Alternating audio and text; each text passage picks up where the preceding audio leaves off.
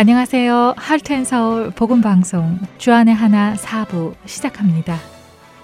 주안의 하나 사부는 스크루테이프의 편지를 읽고 함께 나누는 책 읽는 그리스도인과 은혜의 설교, 성경의 인물들과 사건을 만나는 바이블 드라마가 준비되어 있습니다.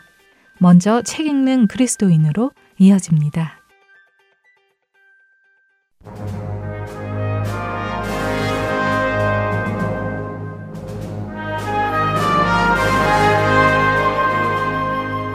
여러분 안녕하세요. 책 읽는 그리스도인 진행의 김희옥입니다. 여러분과 함께 20세기 최고의 변증가로 불리는 C.S. 루이스가 쓴 책 스크루테이프의 편지를 중심으로 여러분과 신앙에 관해 나누고 있습니다. 이 책은 스크루테이프라고 하는 경험 많은 삼촌 악마가 그의 조카인 초보 악마 웜우드에게 편지를 쓰는 형식으로 구성이 되어 있습니다. 베테랑 악마인 스크루테이브는 자신의 조카 악마가 인간들을 자신들의 먹잇감으로 잘 잡아챌 수 있도록 여러 가지 노하우를 알려주고 있습니다. 책의 화자가 악마이기 때문에 사람을 환자라고 지칭하고 그리스도를 원수라고 말하고 있음을 유의하시기 바랍니다. 이 방송을 통해 우리는 지금 영적 전투 중이며 악마들이 우리를 괴롭게 하기 위해 더 나아가 우리를 예수님으로부터 떨어져 나가도록 유도하기 위해 전략을 짜고 있다는 것을 거듭 상기할 수 있기를 바랍니다.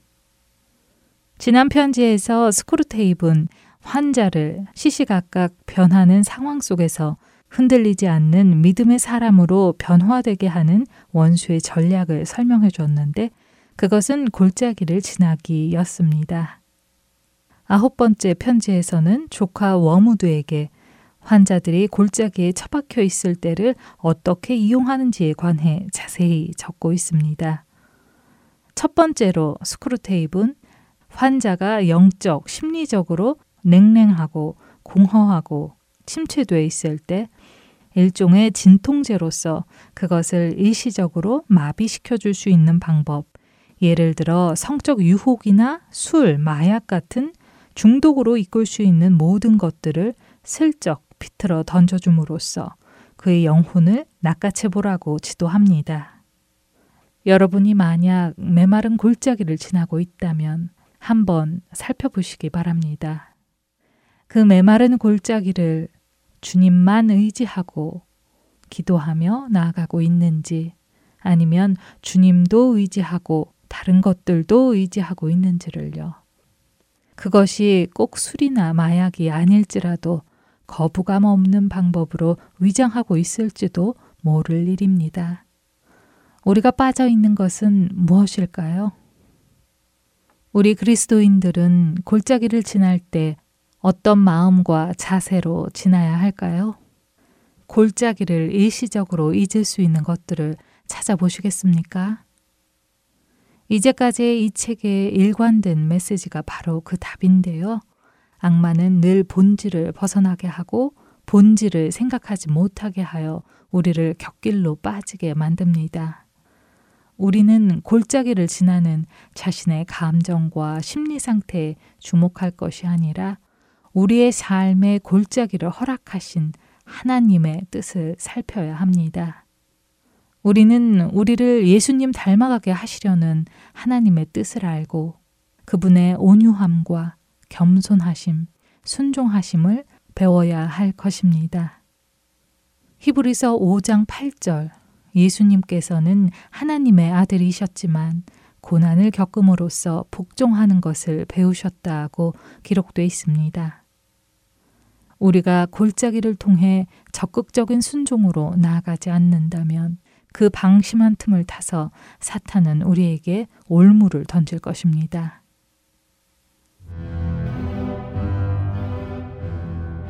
어떤 쾌락이든 건전하고 정상적이며 충만한 형태로 취급하는 건 어떤 점에서 원수를 유리하게 하는 짓임을 잊지 말거라.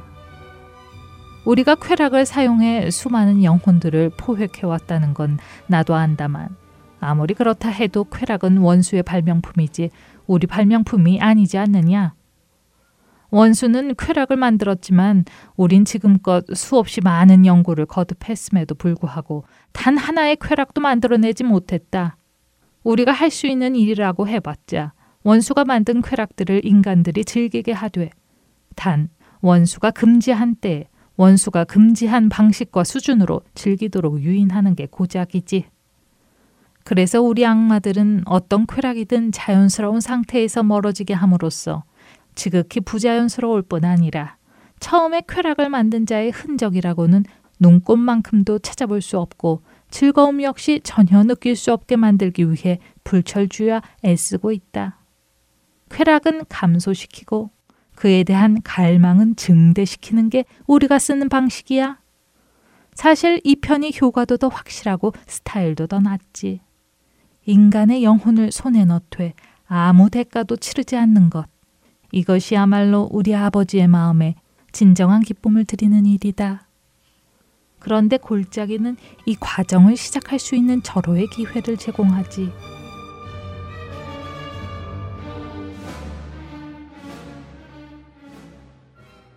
스크루테이프는 두 번째 방법으로 환자의 생각을 이용하라고 합니다. 이 작전에 들어가기에 앞서 일단 환자의 마음 속에 지혜가 접근하지 못하도록 하라고 주의를 줍니다.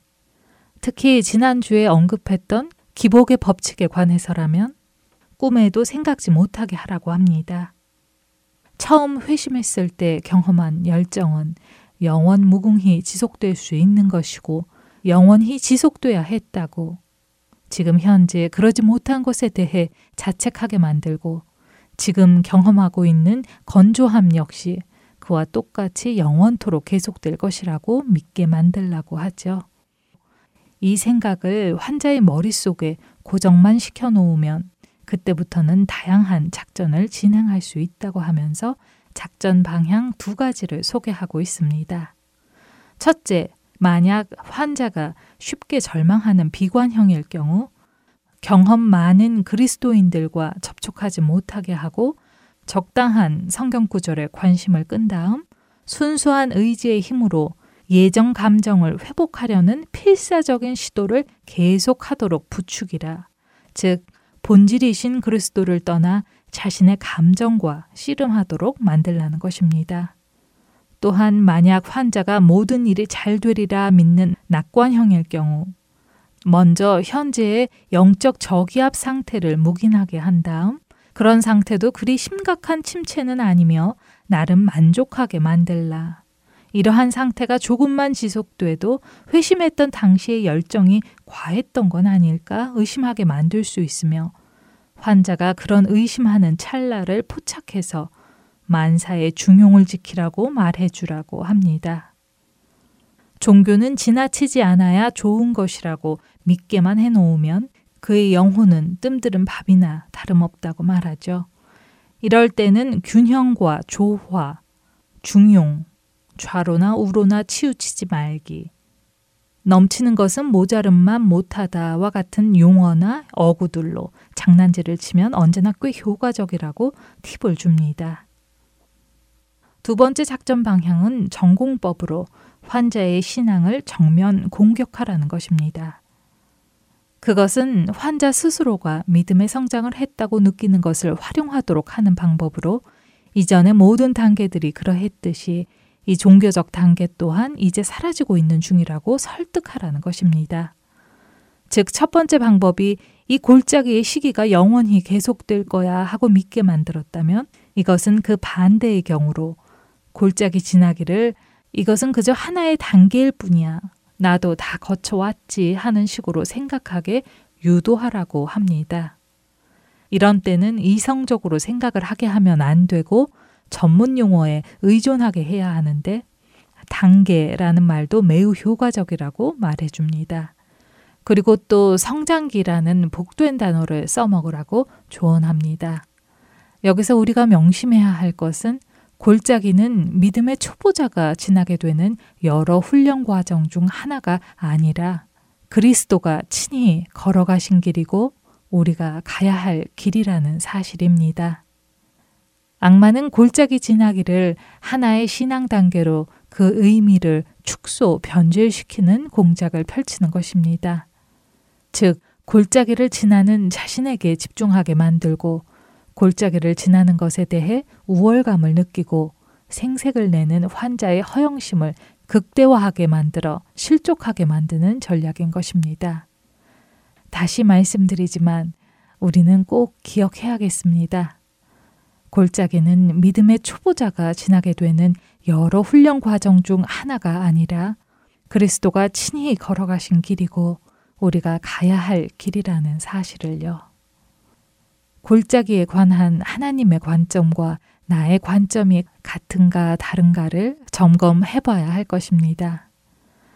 골짜기가 우리가 걸어가야 하는 좁은 길이라면 하나님께서 우리의 인생에 그것을 허락하신 이유는 우리 믿음이 견고하여 흔들리지 않는 장성한 그리스도인으로 이끄시기 위함이시며 그 기간과 시기는 하나님께서 정해 놓으셨다는 것을 기억하면 좋겠습니다.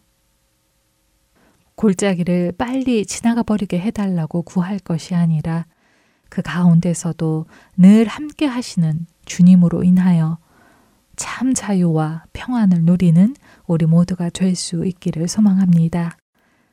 골짜기 안에는 가파른 벼랑과 메마르고 거친 돌만 있는 것이 아니라 맑고 시원한 물, 시원한 그늘과 예쁜 꽃과 나무들이 있다는 것을 잊지 않으셨으면 좋겠습니다. 히브리서 12장 6절에서 14절 말씀을 읽어드리며 오늘은 여기서 마치고 다음 시간에 다시 찾아오겠습니다. 공동 번역으로 읽어드립니다. 주님께서는 사랑하시는 자를 견책하시고 아들로 여기시는 자에게 매를 드신다. 하나님께서 여러분을 견책하신다면 그것은 여러분을 당신의 자녀로 여기고 하시는 것이니 잘 참아내십시오. 자기 아들을 견책하지 않는 아버지가 어디 있겠습니까? 자녀는 누구나 다 아버지의 견책을 받게 마련입니다. 그러므로 여러분이 이런 견책을 받지 못한다면 여러분은 서자이지 참 아들이 아닙니다. 우리를 낳아준 아버지가 견책해도 우리가 그를 존경한다면 영적인 아버지께 복종하여 살아야 한다는 것은 더욱 당연한 일이 아니겠습니까? 우리를 낳아준 아버지는 잠시 동안 자기 판단대로 우리를 견책하지만 하나님께서는 우리에게 이익을 주며 우리를 당신처럼 거룩하게 만드시려고 견책하시는 것입니다. 무슨 견책이든지 그 당장에는 즐겁기보다는 오히려 괴로운 것입니다. 그러나 이러한 견책으로 훈련을 받은 사람은 마침내 평화의 열매를 맺어 올바르게 살아가게 됩니다. 그러므로 여러분은 힘없이 늘어진 손을 쳐들고 쇠약한 무릎을 일으켜 세우십시오. 그리고 바른 길을 걸어가십시오. 그러면 절름거리는 다리도 뒤틀리지 않고 오히려 낫게 될 것입니다. 모든 사람과 화평하게 지내며 거룩한 사람이 되도록 힘쓰시오. 거룩해지지 않으면 아무도 주님을 뵙지 못할 것입니다. 아멘.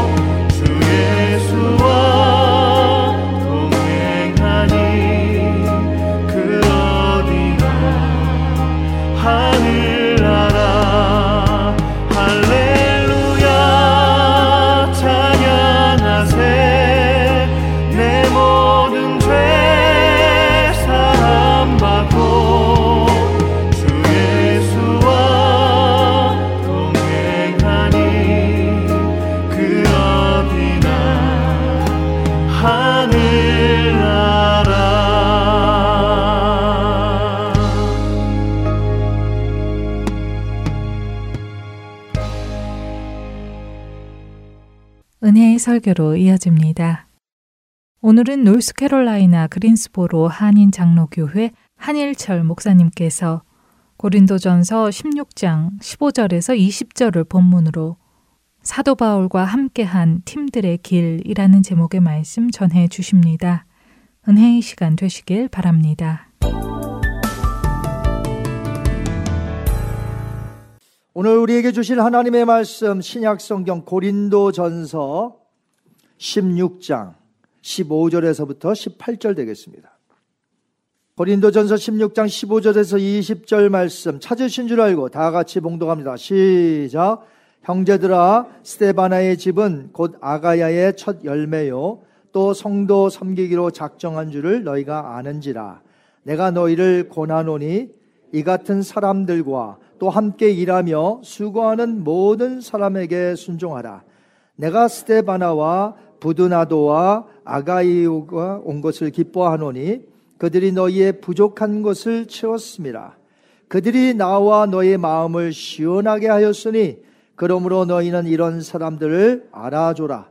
아시아의 교회들이 너에게 무난하고 아굴라와 브리스가와 그 집에 있는 교회가 주 안에서 너에게 간절히 무난하고 모든 형제도 너에게 무난하니 너희는 거룩하게 입맞춤으로 서로 무난하라. 아멘. 살아계신 하나님의 말씀입니다. 2022년 카타르 월드컵에서 우리 한국은 비록 16강전에서 브라질에게 졌습니다. 하지만 16강에 올라가는 어려운 조별 리그에서 감동적인 기적의 역사를 이루어 냈습니다. 저는 월드컵에서 가장 재미있는 때가 토너먼트, 16강서부터 토너먼트가 아니라 이 조별 리그, 그러니까 네 팀이 서로 물리고 무는 그러한 그 조별 리그가 가장 재밌는 것 같아요. 여러분 어떠신지 모르겠어요. 마지막 3차전 조별 리그 포르투갈전에서 한국은 기적같이 이겼습니다. 어, 저희 교회는 외국 분들도 많이 있어서 혹시 우루과이나 가나에서 오신 분 없는지 모르겠어요. 혹시 계시면 이해하고 들으세요. 예를 들은 거니까. 3차절 조별 마지막 경기에서 포르투갈이 이겼어요. 네, 포르투갈도 혹시 계시면 이해하고 들으세요. 이겼지만 자력으로 못 올라가요. 그래서 저쪽에서 지금 싸우고 있는 우루과이와 아프리카 가나전을 봐야 되는 거예요. 근데 한 9분이 남았어요. 그러니까 한국전이 먼저 끝난 것이죠. 한국이 원하는 시나리오대로 지금 가고 있습니다. 한국이 포르투갈을 이겨야 되고 우루과이가 너무 큰 점수 차가 아닌 1대 0이나 2대 0으로 이겨주면 되는 거예요. 근데 마침 우루과이가 2대 0으로 이긴 가운데 9분이 남았어요. 만약에 우루과이가 그 남은 짧은 시간에 극장골이라고 마지막에 잘 넣으니까 이 짧은 시간에 한 골만 더 넣는다면 한국은 탈락하게 되어 있습니다. 그런데 결국 2대 0으로 시간은 종료가 되었고 한국은 기쁨 속에 16강 그 다음 라운드에 올라갈 수 있는 것이죠. 제가 여기서 말씀드리고 싶은 포인트는 이렇습니다. 조별리그에서는 한국이 이겼던 포르투갈 경기만 중요한 게 아니었다는 것이에요. 그 전에 있었던 우루과이의 경기, 아프리카 가나의 경기, 세 경기가 모두 중요했다는 것이. 왜냐하면 조별리그는 승점이 중요하죠. 이기면 3점, 비기면 1점, 지면 0점. 승점이 중요하지만 만약에 승점이 서로 같을 경우에 골을 누가 많이 넣고 골을 얼마나 많이 먹었는가는 골 득실로 따지기 때문에 그렇죠. 그런데 만약에 골 득실도 똑같다. 그러면 그 다음에 어느 팀이 공격적으로 골을 더 많이 넣는 재미있는 축구를 하였는가.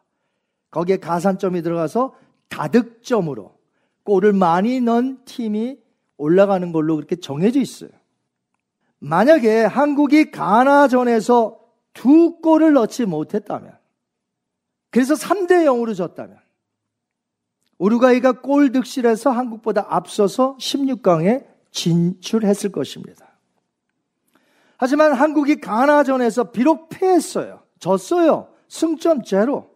하지만 최선을 다해서 두 골을 따라 붙었기 때문에 다득점에서 우루과이를 제치고 16강에 올라갈 수 있는 것이었죠.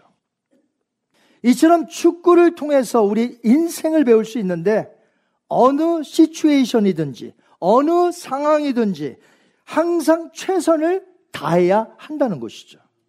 비록 힘겨운 상황이에요. 오늘 여러분 중에 지금 힘든 사람이 있을 줄 압니다. 남들보다 더 힘겨운 지금 아주 추운 겨울을 보내고 계신 분이 분명히 여기 계실 거예요. 비록 힘겨운 상황이라 할지라도 내가 지고 있는 상황이라 할지라도 지금 최선을 다한다면 그것이 오히려 승리하는데 큰 기여가 될 줄 믿습니다. 하나님의 은혜로 말이죠. 여러분은 언제 어디서나 최선을 다하고 계신가요? 아니면 중요한 때만 최선을 다하고 어떤 때는 그냥 설렁설렁 아무렇게나 하시나요? 매우 힘든 상황, 어려운 상황에서도 지금 최선을 다하고 계시나요? 우리는 오늘 고린도전서 편지 마지막 부분에서 바울이 언급한 사람들을 보게 됩니다. 그들은 누구일까요?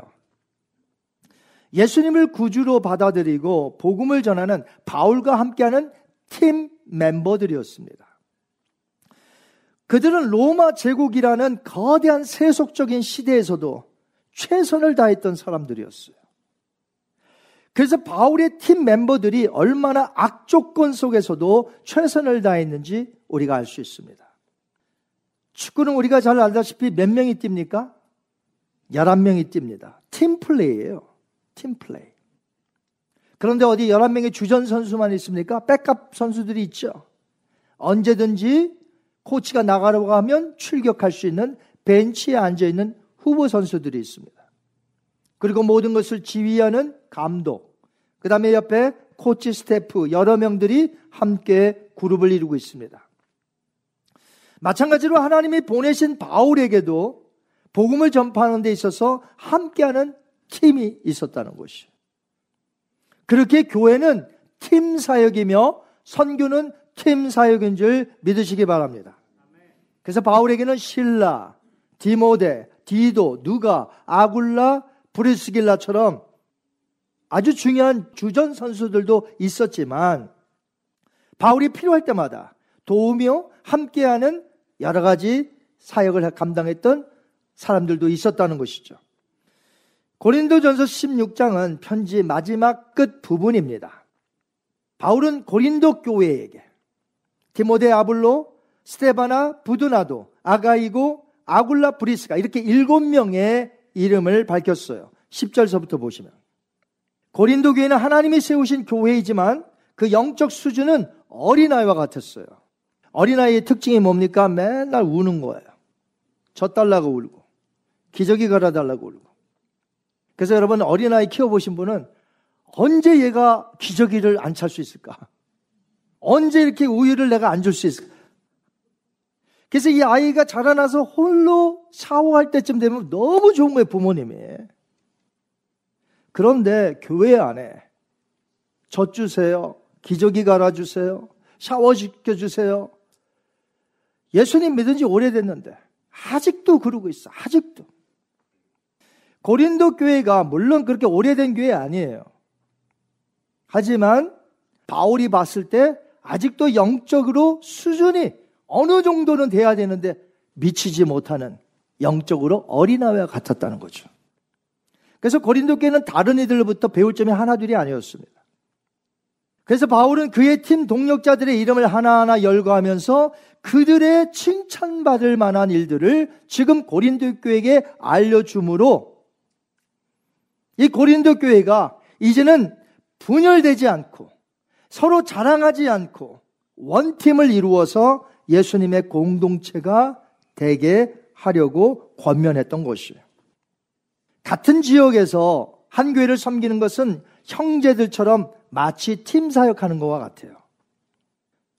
저희들이 한국이나 뭐 타주나 우리의 가족들이 계실 텐데 여러분들의 가족이 이제 타주나 타국에 계실 텐데 1년에 몇 번 봅니까? 그러나 우리들은 매주일 보고요. 또 주중에도 보고요. 얼마나 형제 같은지 몰라요. 그렇죠? 형제 같죠?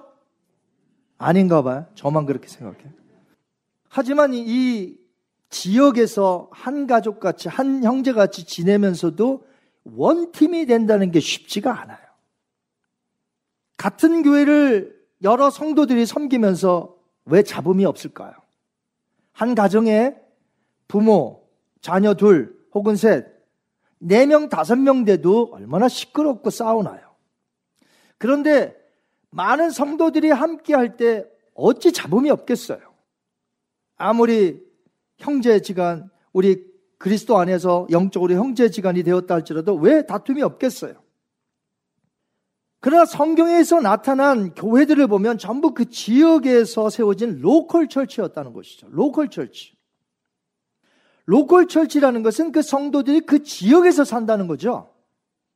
멀리 살지 않아요. 그 지역에서 산다는 것이. 하지만 이상하게도 서로 반목하며 서로 다투며 싸우고 깨어지기도 합니다. 고린도 교회가 그랬습니다. 고린도 전설을 보면 얼마나 많은 문제점들이 고린도 로컬 철치에 있었는지 몰라요. 서로 분쟁합니다. 서로 자랑합니다. 내 은사가 더 최고라고 말합니다. 쉽게 원팀이 되지 못하고 있었어요. 이런 문제점은 소아시아 일곱 교회 중 다섯 교회에서도 찾아볼 수 있어요. 그렇기 때문에 교회들마다 분쟁과 문제가 있는 것이죠. 원팀으로 세워주셨으니 우리 모두가 하나가 되어서 최선을 다해야 될 줄 믿습니다. 그렇다면 오늘 21세기에 살아가는 로컬 현대 교회들은 어떨까요? 원팀이 된 교회들도 분명히 있어요. 저는 우리 교회가 그렇게 되길 바래요. 그러나 그렇지 못한 교회도 많다는 것이에요. 분쟁이 있고 싸우고 자랑하고 교만하고 서로 다투고 나눠지고 찢어지고 많은 문제점이 있는 교회는 팀이 하나가 되지 못해요. 마음들이 나누어져 있어요. 갈래갈래 찢겨져 있다는 거죠. 하나가 되지 못한다는 것이죠. 여러분은 성령님은 우리가 하나가 되는 것을 기뻐하시는 줄 믿으세요. 우린 하나가 되어야 돼요. 근데 어떤 분은 기준 나한테 모여. 나로 모여야 돼. 나로 하나가 돼야 돼. 내 의견에 하나가 돼야 돼. 그런 사람이 많아요. 우리는 하나님의 말씀 안에서 성경 안에서 그리스도 안에서 하나가 될 줄 믿습니다. 여러분 교회는 동력자들로 구성된 팀 사역인 것이에요. 어느 개인이 홀로 할 수 없어요. 여러분 바울이 혼자 선교한 줄 아십니까? 아닙니다. 팀 사역을 했어요. 물론 바울은 어느 환경에서든지 최선을 다했어요. 그가 원치 않았지만 홀로 사역을 할 때가 있었어요. 바울이 그리스 아테네 그러니까 위쪽에 베레아에서 아테나로 올 때에 혼자가 됐어요. 디모데와 신라가 같이 못 왔어요. 그러니까 홀로 아테네에서 사역을 해야 돼요. 나 그때도요 최선을 다했습니다. 바울이 부활의 주님을 만난 후 30년간 복음을 위하여 살 때에 어떻게 살았는지 아십니까? 디모데후서 4장 7절 볼게요. 그가 어떻게 살았는지 30년간. 시작. 나는 선한 싸움을 싸우고 나의 달려갈 길을 마치고 아멘. 30년간 부활의 주님을 만난 후 30년간 그가 죽기까지 최선을 다했어요. 홀로 뛸 때도 최선을 다했고요. 바울은 특별히 팀 사역할 때도 최선을 다했습니다. 하나님께서 바울에게 팀 사역을 할 수 있도록 수많은 사람들을 붙여주셨는데 교회를 세우며 가는 곳마다 세계 선교를 잘 할 수 있었던 이유죠. 자, 우리는 일하라고 부름을 받은 하나님의 나라, Kingdom of God. 그 하나님의 나라 안에 우리가 부름을 받았는데 이 하나님의 나라 안에는 다양한 사역들이 있어요. 우리가 서로 감당해야 할 사역들이라는 것이죠. 개인적으로도 최선을 다해야 되지만 부르신 사람들로 구성된 이 믿음의 공동체 안에서 함께 팀 사역을 하는 것이죠. 그 부르신 사람들이 바로 누구예요? 저와 여러분인 줄 믿습니다. 바울은 오늘 본문에서 일곱 명의 사람들만 언급하였지만 이름이 언급되지 않은 사람들도 있어요. 15절 한번 볼까요? 어떤 사람들이 있을까? 이름도 없지만 시작 형제들아 스테바나의 집은 곧 아가의 첫 열매. 자 스테바나라는 사람은 있죠. 이름을 댔어요. 그러나 스테바나의 집 거기에는 가족들이 있을 줄 알고 그 다음에 가솔들, 종들, 여러 가지 사람들이 있을 수 있잖아요. 그 집에. 이름도 없어요. 하지만 어떻게 살았다는 것이에요? 성도들을 섬기기로 작정했다. 하나님과 사람 앞에 마음의 기쁨을 주었다. 시원하게 했다는 거예요. 속을 시원하게 했다. 한번 볼까요? 어떻게 봉사했는지. 고린도전서 16장 18절. 시작. 그들이 나와 너희 마음을 시원하게 하였으니. 여러분, 우리가 주님의 일을 할 때 최선을 다하면 돼요. 100% 잘하라는 게 아니라 최선을 다할 때 하나님 기뻐 받으세요. 그리고 그 행동이 하나님의 마음, 사람의 마음을 시원케 하는 줄 믿습니다. 어떤 사람에게 무엇을 시키면 아주 시원시원하게 해. 근데 어떤 사람에게 일을 맡기면 불안해. 여러분은 어떤 사람입니까? 19절도 보시기 바랍니다. 19절에 또 어떤 사람의 이름이 나오지 않는데 고린도전서 16장 19절 시작 아굴라와 브리스가와 그 집에 있는 교회가 자 아굴라 부부가 그 집에 교회가 있는데 그 교회 안에는 멤버들이 있을 거 아니에요. 그러니까 이름이 지금 안 나타나는데 그 사람들도 주님을 잘 섬겼다는 거예요. 최선을 다해서 하나님 나라에 함께 쓰임 받는 동역자들이라는 것이죠. 바울은 이처럼 이름이 기록되어 있지 않지만 모두가 원팀이 되어서 최선을 다해 하나님을 기쁘시게 했다고 말하고 있습니다. 자, 우리가 살면서 항상 최선을 다해야 하는 이유가 무엇입니까? 우리에게 주어진 그 구속의 은혜. 우리에게 주어진 이 시간들이 너무나 소중하고 값지기 때문에 그래요. 하나님의 은혜는 실로 엄청납니다. 우리가 그 은혜를 헛되이 받지 말고 최선을 다해야 하는 이유가 되는 것이죠. 여러분, 우리 앞에 있는 이 시간, 순식간에 우리를 떠나버립니다. 지나가 버린 시간은 우리가 어떻게 하질 못해요. 허송세월 하면 후회만 할 뿐입니다.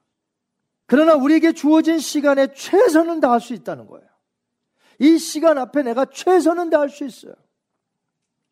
하나님이 우리에게 주신 소중한 시간들이기 때문에 그래요. 또한 우리에게 맡겨주신 일들이 너무나 소중하기에 우리는 최선을 다하는 것이죠. 하나님이 우리에게 맡겨주신 일은 영광스러운 일인 줄 믿으시기 바랍니다. 예수님을 믿기 전에는요, 시간들이 많다고 생각했어요. 여기 계신 젊은이들, 젊은 분들, 20세, 30세, 40세, 젊은 분들. 아우, 난 아직 시간 많아. 아니요. 금세 70대고요. 금세 80대입니다. 그렇죠, 장로님들. 눈 깜짝새 하니까 벌써 70, 80, 90 되는 거예요. 저도 벌써 60 됐어요. 시간이 많은 줄 알았어요. 나중에 하면 될 줄 알았어요. 그래서 최선을 다 안 했어요. 시간이 많기 때문에. 나중에 그때 최선을 다하면 되잖아요. 근데 시간이 쏜살같이 지나가요. 그리고 예수님을 믿고 보니까 그 일이 소중한 줄 알아요. 예수님을 믿기 전에는 그 일이 소중한지 몰라. 예수님을 믿고 나니까 가정도 소중하고요. 일터도 소중하고요. 인간관계, 학교, 교회, 구제사역, 선교사역. 예수님 믿고 나니까 이것이 얼마나 중요한지 몰라요. 여러분, 구제와 선교는요, 옵션이 아닙니다. 성경에 보니까 have to, have to. must. 뭐가요? 선교와 구제. 옵션이 아니란 말이에요. 시간 나면 하고 돈 있으면 하는 게 아니라는 것이에요. 성경 아무리 살펴보세요. 한번 찾아보시고 저한테 가져오세요. 이 옵션이 아니에요. 우리의 삶에 우리 주님이 이 땅에 두신 이유예요. 어려운 이웃을 사랑하고 구제해야 되고 세계 선교해야 되고 크리스천이니까 옵션이 될 수 없어요. requirement, have to. 두려워하지 말라는 말씀이 구약에서 참 많이 나옵니다. 제일 많이 나오는 게 두려워하지 말라. Do not fear. 제일 많이 나와요. 그런데 두려워하지 말라고 하실 때는 환경이 좋다는 소리예요? 나쁘다는 소리예요? 아, 환경이 좋은데 두려워하지 말아라? It's not make sense. 그렇잖아요. 하나님께 그럴 거 아니에요. 아니, 하나님, 나 지금 평안한데 뭐가 두려워해? 나 지금 너무 좋아요. 근데 하나님께서 우리에게 두려워하지 말라 말씀하셨을 때는 우리의 환경이 안 좋다는 것이에요. 나쁘다는 것이에요. 다시 말해서 우리의 환경이 나쁠 때 두려워하지 말라 말씀하신 거는 그 어려운 환경 속에서도 나를 의지하고 너 최선을 다해봐.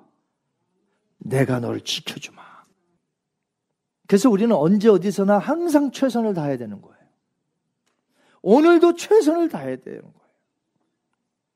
특별히 우리에게는 예수님의 부활로 인하여 생겨진 공동체, 교회 공동체죠. 믿음의 공동체가 있습니다. 믿는 자들이 함께 팀 사역을 할 수 있는 이 교회가 주어졌어요. 이 교회가 얼마나 중요한지 모릅니다. 아, 타주로 이사 가신 분들이 여기 가끔 오시면 저한테 그런 말씀을 해요. 목사라 그래서 그냥 하는 말이 아닌 것 같아요. 그 진심이 느껴져요. 타주에 가보니까 이 교회 찾기가 쉽지 않다는 것이. 교회는 많은데, 특별히 아틀란타 몇백 개 돼요. 몇백 개. 근데 여기서 신앙생활 하시다 가신 분들이 제대로 잘 적응이 안 돼. 저한테 그렇게 말씀하시는 것이 목사 듣기 좋으라고 하는 말씀이 아닌 것 같아요. 실제로 그런 것 같아요. 그러니까 우리 교회가 그분들이 참 좋다는 거죠. 이것은 개개인 혼자서 되는 것이 아니라 우리 모두가 함께 기도하고 격려하고 배려하고 사랑하며 복음적인 교회가 됐기 때문에 그런 줄 믿습니다. 어느 한 사람 때문에 그렇게 되는 게 아니잖아요. 이 교회를 소중히 여기시기 바랍니다. 하나님께서 세워주신 이 교회, 핏값으로 세워주신 이 교회, 여러분 정말 소중히 여기시기 바라요. 그래서 우리는 팀 사역을 하고 있어요. 그런데 이 교회만 one team이 되어 섬길 수 있는 것은 아니에요. 좀 넓게, 확대해서 크게 보면 하나님의 나라라는 곳이 있잖아요. Kingdom of God. 그 하나님 나라 안에 모든 믿는 자들이 복음을 위해서 one team을 이루어야 한다는 것이죠. 여러분 생각해 보시기 바랍니다. 멀리 계신 선교사님들, 그리고 그들이 섬기는 그 현지 교회인들, 우리와 같이 local church의 멤버들이 아니잖아요. 그러나 하나님의 나라라는 넓은 큰 틀에서 보면 그들과 우리는 one team이 될 수 있다는 것이죠. 여러분, 바울과 그의 팀 동력자들 한번 보세요. 그들은 모두 같은 local church를 섬겼던 자들이 아닙니다. 사는 지역도 달랐고요.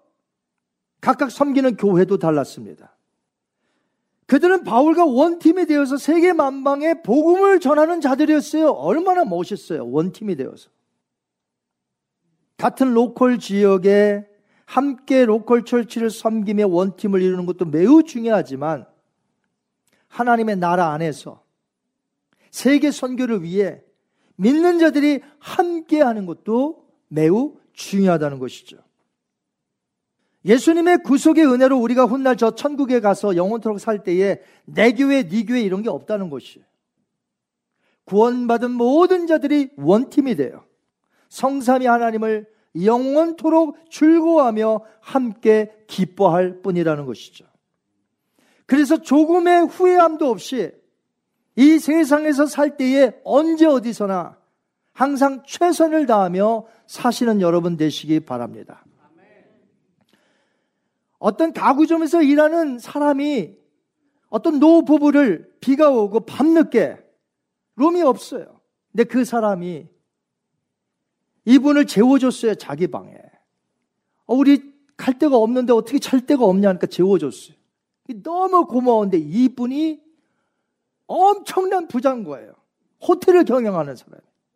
그러니까 이 사람을 나중에 아주 높은 자리에 올렸다는 거 아닙니까? 항상 최선을 다하니까 그렇게 되는 거예요. 오늘 여러분이 힘듭니까? 오늘 내가 할 수 있는 것이 아무것도 별로 없나요? 그럼에도 불구하고 그 상황에서 do your best. 최선을 다하신다면 하나님은 그 삶을 역사하셔서 더 크게 사용하게 되실 줄 믿습니다. 오늘 말씀을 맺습니다. 19세기에 살았던 미국의 선교사님이 계세요. 이름이 윌리엄 보든. 억만장자예요, 억만장자. 그냥 장자, 아니야, 억만장자. 돈이 엄청나게 많은 사람. 그런데 이게 별로 자기의 삶에 유익이 안 된다고 생각을 했나 봐요. 그래서 이 길을 포기하고 예수님을 위해서 이집트로 떠납니다. 선교하러. 보드는 자신의 삶을 세 문장으로 이렇게 요약을 했습니다. 남김없이, 후퇴 없이, 후회 없이. 한번 따라 하실까요? 남김없이, 후퇴 없이, 후회 없이. 여러분은 이 세 문장의 단어를 한마디로 말하면 뭐라고 그럴 것 같아요? 항상 최선을 다했다 이 말이에요. 항상 최선을 다했다. 남김없이 후퇴 없이 후회 없이. 이 세 문장을 자신의 그 목표로 삼고 그렇게 주님을 섬겼다는 것이. 우리 역시 어떠한 환경에서도 주님을 위하여 항상 최선을 다한다면 주님이 기뻐하시는 선한 결과를 만들어낼 줄 믿습니다. 하나님은 성실한 자, 하나님의 은혜인 줄 알고 최선을 다하는 자, 기뻐하시기 때문에 그래요. 요셉이 그랬고, 다니엘이 그랬고, 환경만 보자면 어떻습니까? 남의 나라에 종살이로 잡혀왔고, 다니엘도 잡혀왔고, 맨날 신세 타령만 하는 것이 아니라 그 상황에서 최선을 다했더니 하나님이 그 사람들을 높여주시지 않습니까? 지금 어려운 분 계십니까? 힘든 분 계십니까? 그렇기 때문에 적당히 하는 것이 아니라 그렇기 때문에 하나님이 보시는 앞에서 더 최선을 다할 때에 하나님이 지금 비록 여러분들이 어렵고 힘들지만 하나님께서 결국은 하나님의 뜻 가운데 놀라운 선한 결과로 바꾸어 주실 줄 믿습니다. 우리 모두 팀 사역을 이룹시다.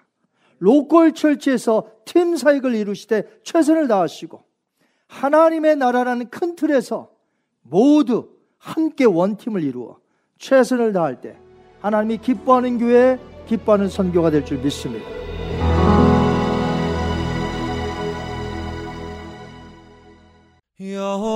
여호와는 나의 목자니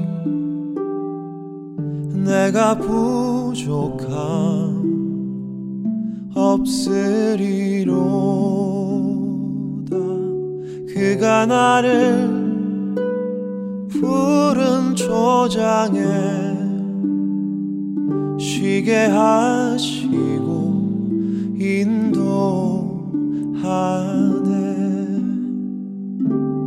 여호와는 나의 목자니 내가 부족함 없으리로 그가 나를 푸른 초장에 쉬게 하시고 인도하네. 내가 사망의 음침한 계곡을 걸어도 두려워하지 않을 것을 주의 지팡이와 막대기가 나를 지키며 주님 나와 함께 하심이로다. 여호와는 나의 목자니 내가 부족함 없으리로다. 그가 나를 푸른 초장에 쉬게 하시고 인도하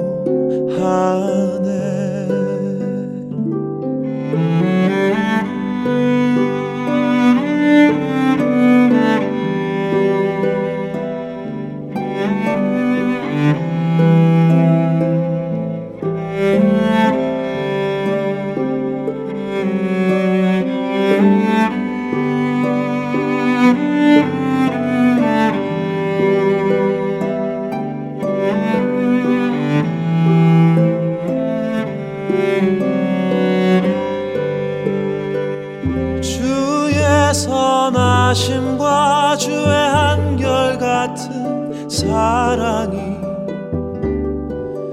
평생에 나를 따를 것이니 내가 여호와의 집에서 영원토록 영원토록 거하리로다. 여호와는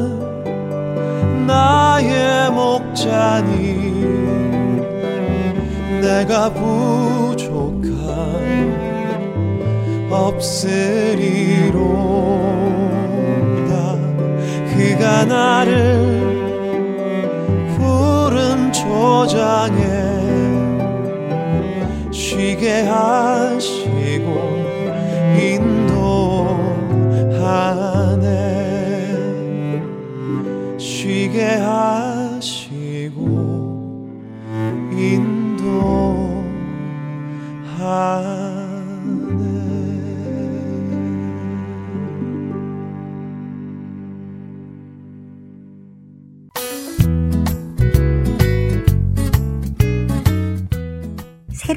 방송들도 반갑지만 이전에 들었던 방송을 다시 듣고 싶을 때 있으시지요?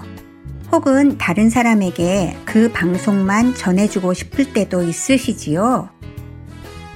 저희 할트앤서울 복음방송에서는 그 방송만 모아서 따로 mp3 cd로 제작해 놓았습니다. 방송 모음 mp3 cd가 필요하신 분은 사무실로 연락 주시기 바랍니다. 사무실 전화번호 602-866-8999나 카톡으로 문의 주시기 바랍니다. 감사합니다.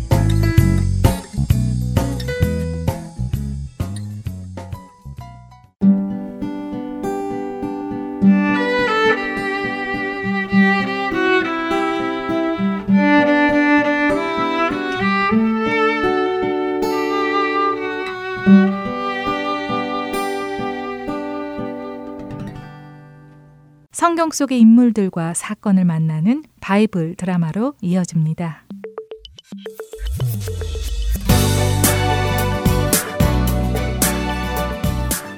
애청자 여러분 안녕하세요. 바이블 드라마 3일 편 진행의 박윤규입니다.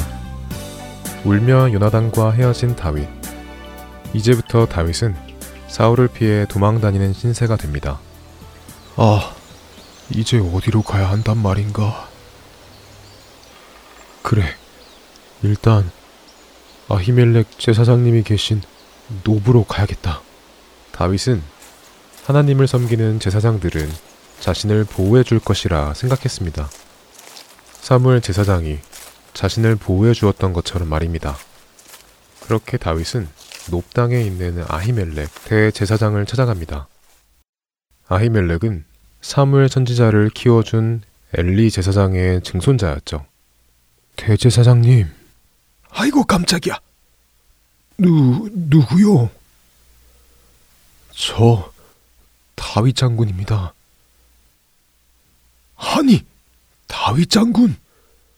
아니 다윗 장군께서 어쩐 일로 이곳에 오, 오셨습니까? 일단 목소리를 좀 낮추시지요. 제가 여기에 비밀리에 왔으니 말입니다. 비 비밀리요? 네. 아니 그나저나 다윗 장군께서 어떻게 홀로 여기를 오셨습니까? 혹시 무슨 안 좋은 소식을 가지고 오셨습니까? 아닙니다. 걱정 마십시오. 사하왕께서 제게 비밀 임무를 맡기셔서 제가 여기에 온 것입니다. 말씀드린 대로 그 임무는 비밀이라 아이멜렉 제사장님께도 말씀드릴 수는 없습니다. 저는 임무를 마치고 제 부하들을 만나러 가야 합니다. 아, 그래서 장군께서 혼자 오셨군요. 비밀 임무가 있으셔서 알겠습니다. 그나저나 저를 찾으신 이유는 네, 혹시 먹을 것이 좀 있습니까? 한 빵 다섯 덩이 정도 구할 수 있으면 좋겠습니다. 그리고 그 외에 다른 먹을거리도 있으면 좀 주시고요. 저런 저런 배가 고프시군요. 그런데 이걸 어쩌지요? 보통 빵은 없고 하나님께 드렸던 거룩한 빵은 있습니다만 다윗 장군과 부하들이 최근에 여성을 가까이 하시지 않으셨다면 드셔도 됩니다. 물론이죠. 우리가 보통 임무를 수행할 때도 여성을 가까이 하지 않는데 오늘처럼 특별한 임무를 맡을 때는 더더욱 그럴 일이 없죠. 아, 노여워하지 마십시오. 혹시라도 부정한 상태에서 거룩한 빵을 드시면 하나님의 저주가 임할 것이기에 확인하는 것 뿐입니다. 자, 여성을 가까이 하지 않으셨다니 드리지요.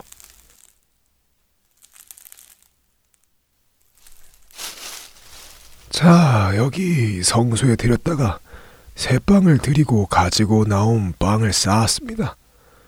가지고 가셔서 부하들과 나누어 드시지요. 고맙습니다.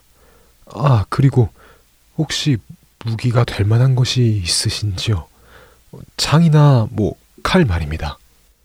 다윗이 무기를 찾는 이유는 그곳에서 사울 왕의 목장장 도액이라는 사람을 보았기 때문입니다. 혹시라도 도액이 사울왕이 다윗을 죽이려는 것을 알고 자신을 공격해 올까봐 두려웠지요. 그래서 다윗은 아히멜렉에게 무기가 있는지 물어본 것입니다. 무 무기요? 아, 그 제가 너무 급히 오느라 무기를 가지고 오는 것을 에, 깜빡했지 뭡니까?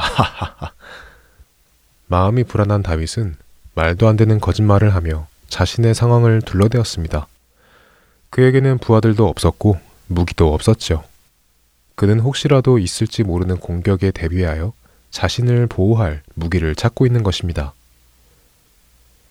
무기라.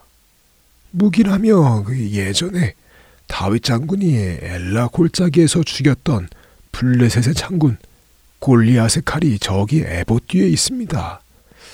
그것이라도 필요하시면 가지고 가시지요.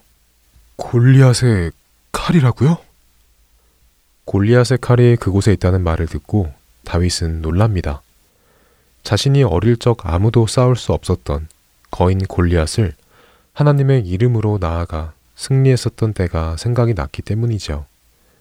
골리앗의 칼은 하나님께서 자신과 동행하셨다는 증거이며 그날의 승리를 다시 생각나게 하는 위로가 되는 상징이었습니다. 골리앗의 칼. 그보다 더 좋은 무기는 없을 것입니다. 정말 잘 되었군요. 감사합니다. 그 칼은 제가 가지고 가겠습니다. 이렇게 하여 떡과 무기를 얻은 다윗. 다윗은 이제 사울이 다스리는 이스라엘 땅을 떠나 가드라는 지역으로 갑니다. 그곳에 가면 사울의 위험으로부터 벗어날 수 있다고 생각했기 때문이죠. 과연 다윗의 결정은 옳은 결정이었을까요? 이스라엘을 떠나는 것이 다윗에게 안전을 가져다 줄까요? 바이블 드라마 사무엘 편 다음 시간에 듣겠습니다. 안녕히 계세요.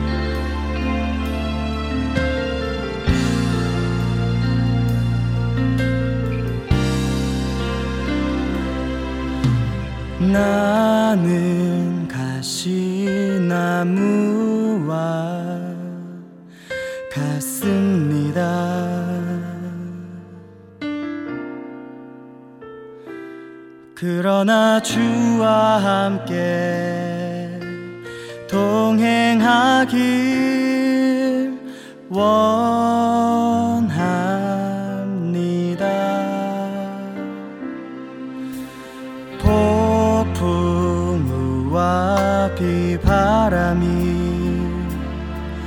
나를 막는다 해도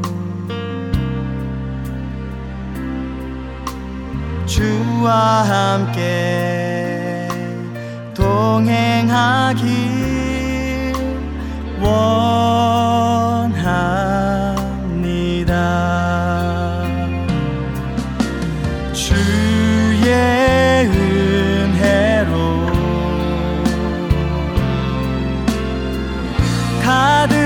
채워서 주의 영광 나타내리. 주의 은혜로. 주와 동행하길 원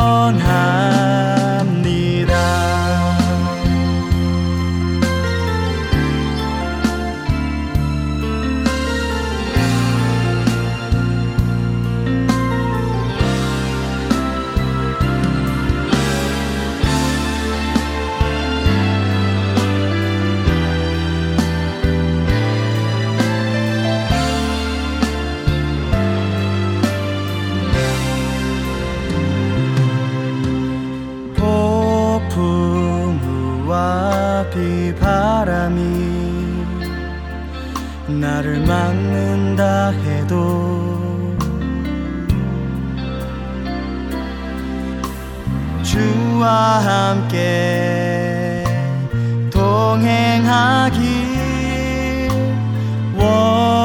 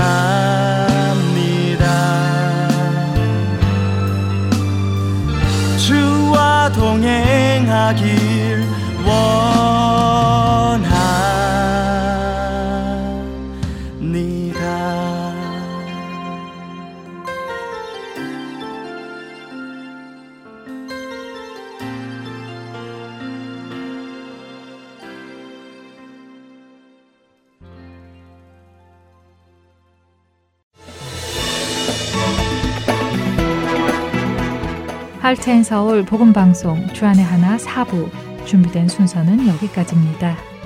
예수님의 사랑과 용서의 능력을 덧입고 매일매일 승리하는 우리 모두가 되기를 소망합니다.